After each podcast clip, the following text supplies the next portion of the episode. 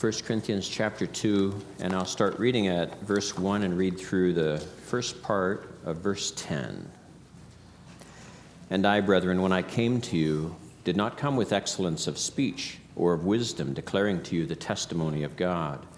For I determined not to know anything among you except Jesus Christ and Him crucified. I was with you in weakness, in fear, and in much trembling. And my speech and my preaching were not with persuasive words of human wisdom, but in demonstration of the Spirit and of power, that your faith should not be in the wisdom of men, but in the power of God. However, we speak wisdom among those who are mature, yet not the wisdom of this age, nor of the rulers of this age, who are coming to nothing. But we speak the wisdom of God in a mystery the hidden wisdom which God ordained before the ages for our glory, which none of the rulers of this age knew. For had they known, they would not have crucified the Lord of glory. But as it is written, Eye has not seen, nor ear heard, nor have entered into the heart of man the things which God has prepared for those who love him. But God has revealed them to us through his Spirit. Let's pray. Lord God, we thank you for your word, for the beauty of it, the majesty of it, and yet also for the uh, unchanging truth of it. We pray now, please awaken our spirits and our minds to understand what you'd have us to understand. In Christ's name we pray. Amen. Often in church, we focus on what makes us different from the world. We focus on the dissimilarities between believers and unbelievers. And I think that's the right thing to do. If you were to go to a very liberal church, probably a church that really doesn't even, where people don't know the Lord, uh, I think you would find that they don't focus on the dissimilarities between us, but they focus on the similarities. So it's right for us, but I want to focus a little bit on the similarities. There is much that unites us with our unbelieving friends that fill this earth family members, loved ones, uh, neighbors. I'm reminded, and I didn't look for it, but I'm reminded of uh, something that C.S. Lewis quipped once when he's talking about us, we Christians, living in the midst of unbelievers. But he said that there is so much that really we can agree on. We all want good sewer systems. And so, what he meant by that is that as humans, there are certain things that we all equally value. We all enjoy uh, being clean, for instance. At least adults do. I don't know, children might like being dirty. But uh, we like being clean. We like having clean water in our homes. We like being comfortable. These are natural. These are things God's made us as creatures. And so we share so much with unbelieving friends. What is different, though, and what we really ought to be constantly aware of, is that that isn't the world in which we should really live and have our focus. It is, I think, for many of us, for most of us, it is. And so we tend then to forget that that which distinguishes us from this mass of unbelievers is really, really important. See, Paul, I don't think, ever forgot that. Look at what he said in verse 2. I determined not to know anything among you except Jesus Christ and Him crucified. Because, see, that is a dissimilarity that we have with unbelievers. The average unbeliever doesn't want to hear you even talking about Jesus, let alone talking about Him crucified, resurrected, ruling the world. They don't want to hear it. Yet, that's exactly what Paul talked about all the time. And so I'm sure he was very annoying to his unbelieving friends. If he didn't convert them, they probably wound up stoning him. But see, that's how Paul lived. And that's how many of us really choose not to live. I'm not saying that we all need to go and become the most offensive that we can to others, but it just, it is a real temptation that we face in allowing that 90% similarity we have the, with the unbelievers to be what defines our relationship with them. We must overcome that. The wisdoms between human wisdom and God's wisdom are contrasted here, and I want to spend a little bit of time on that.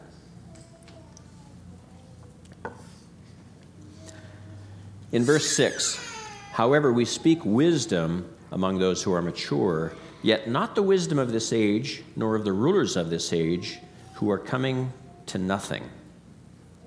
So, this wisdom of this age, Paul said, is coming to nothing. The leaders who are masters at this wisdom are coming to nothing.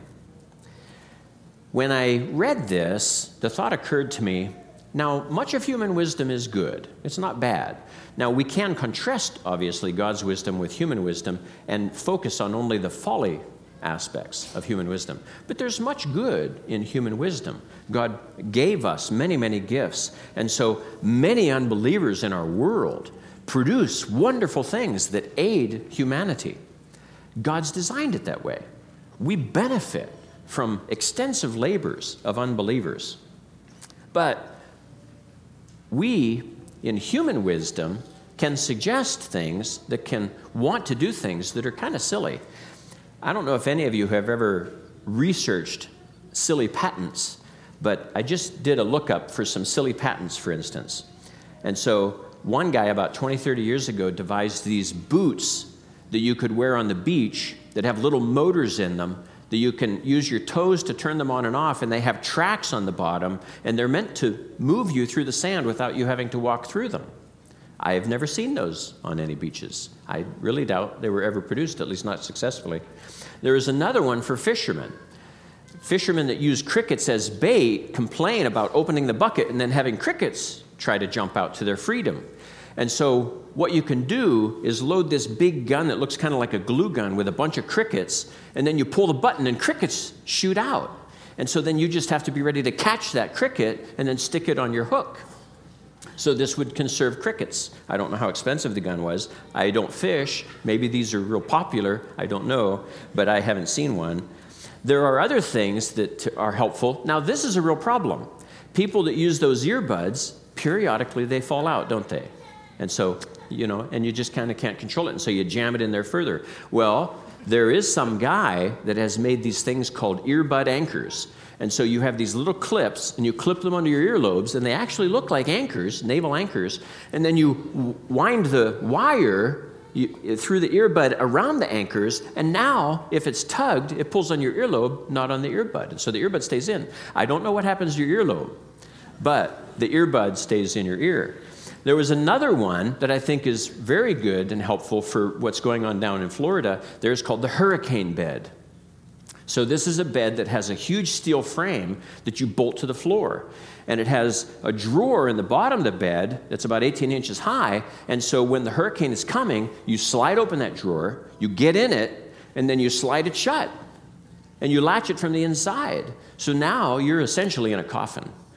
And so you're hopefully going to be safe, but you know, you're, they're convenient for burial should you not be safe, I guess, at the end of this hurricane. But see, these are ideas created from human wisdom, the ingenuity of man.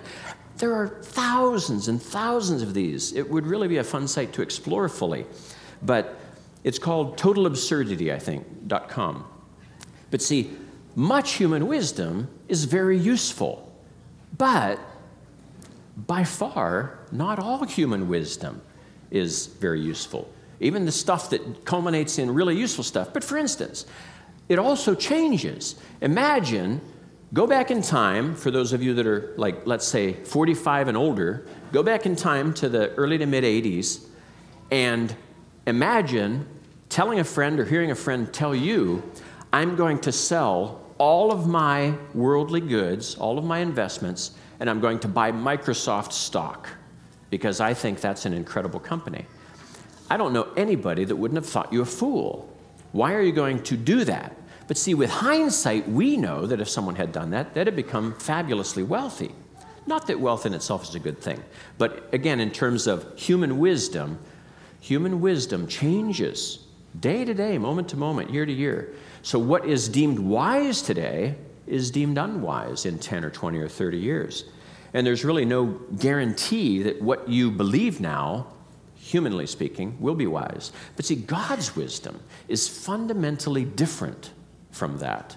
God's wisdom never changes. It's always wise, it's always the best thing to do. Now, there is a limit to human wisdom that is at the root of this problem. And it's that human wisdom ends.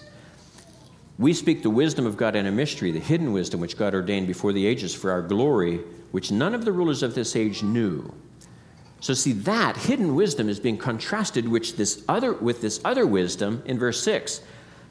The wisdom of this age, nor of the rulers of age, this age who are coming to nothing.